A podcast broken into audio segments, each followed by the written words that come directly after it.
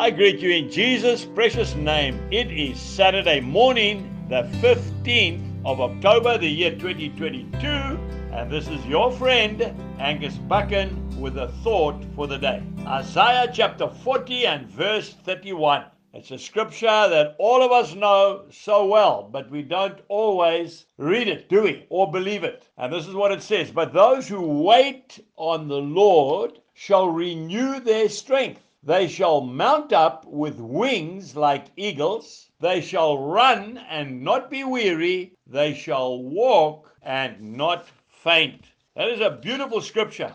To be still and to know that I am God. Psalm 46 and verse 10. If you're going through a time at the moment where you are totally down, you're a Christian, you love Jesus, you haven't done anything wrong, you're just feeling absolutely flat. And it's like the devil himself is telling you all kinds of lies and you don't know what to do. Physically, you're healthy, the business is going well, the family's well, but you just feel absolutely flat. Do you know that feeling? Oh, yes. There are many, many mighty men and women of God, preachers of the gospel, who go through these times. C.H. Spurgeon was one. The prophet uh, John the Baptist went through that. Elijah, Elijah the Tishbite, he also went through times of depression and stress and just feeling absolutely worthless. How do we handle a situation like that? Is that the time that we phone up our friends? No. Is that the time when we have to go to our Bible study or maybe go to the pastor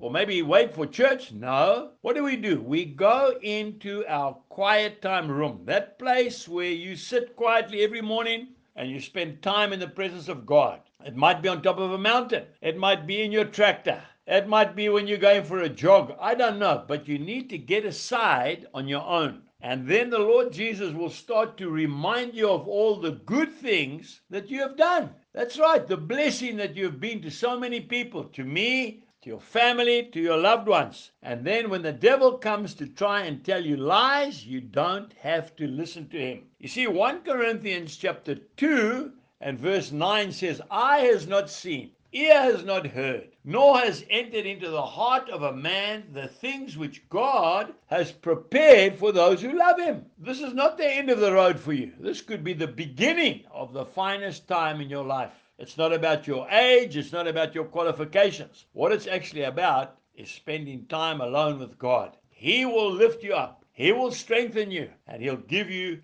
a new opportunity to serve Him. Do it today. Don't neglect that quality time and quantity time with the Lord. Jesus bless you and have a wonderful day. Goodbye.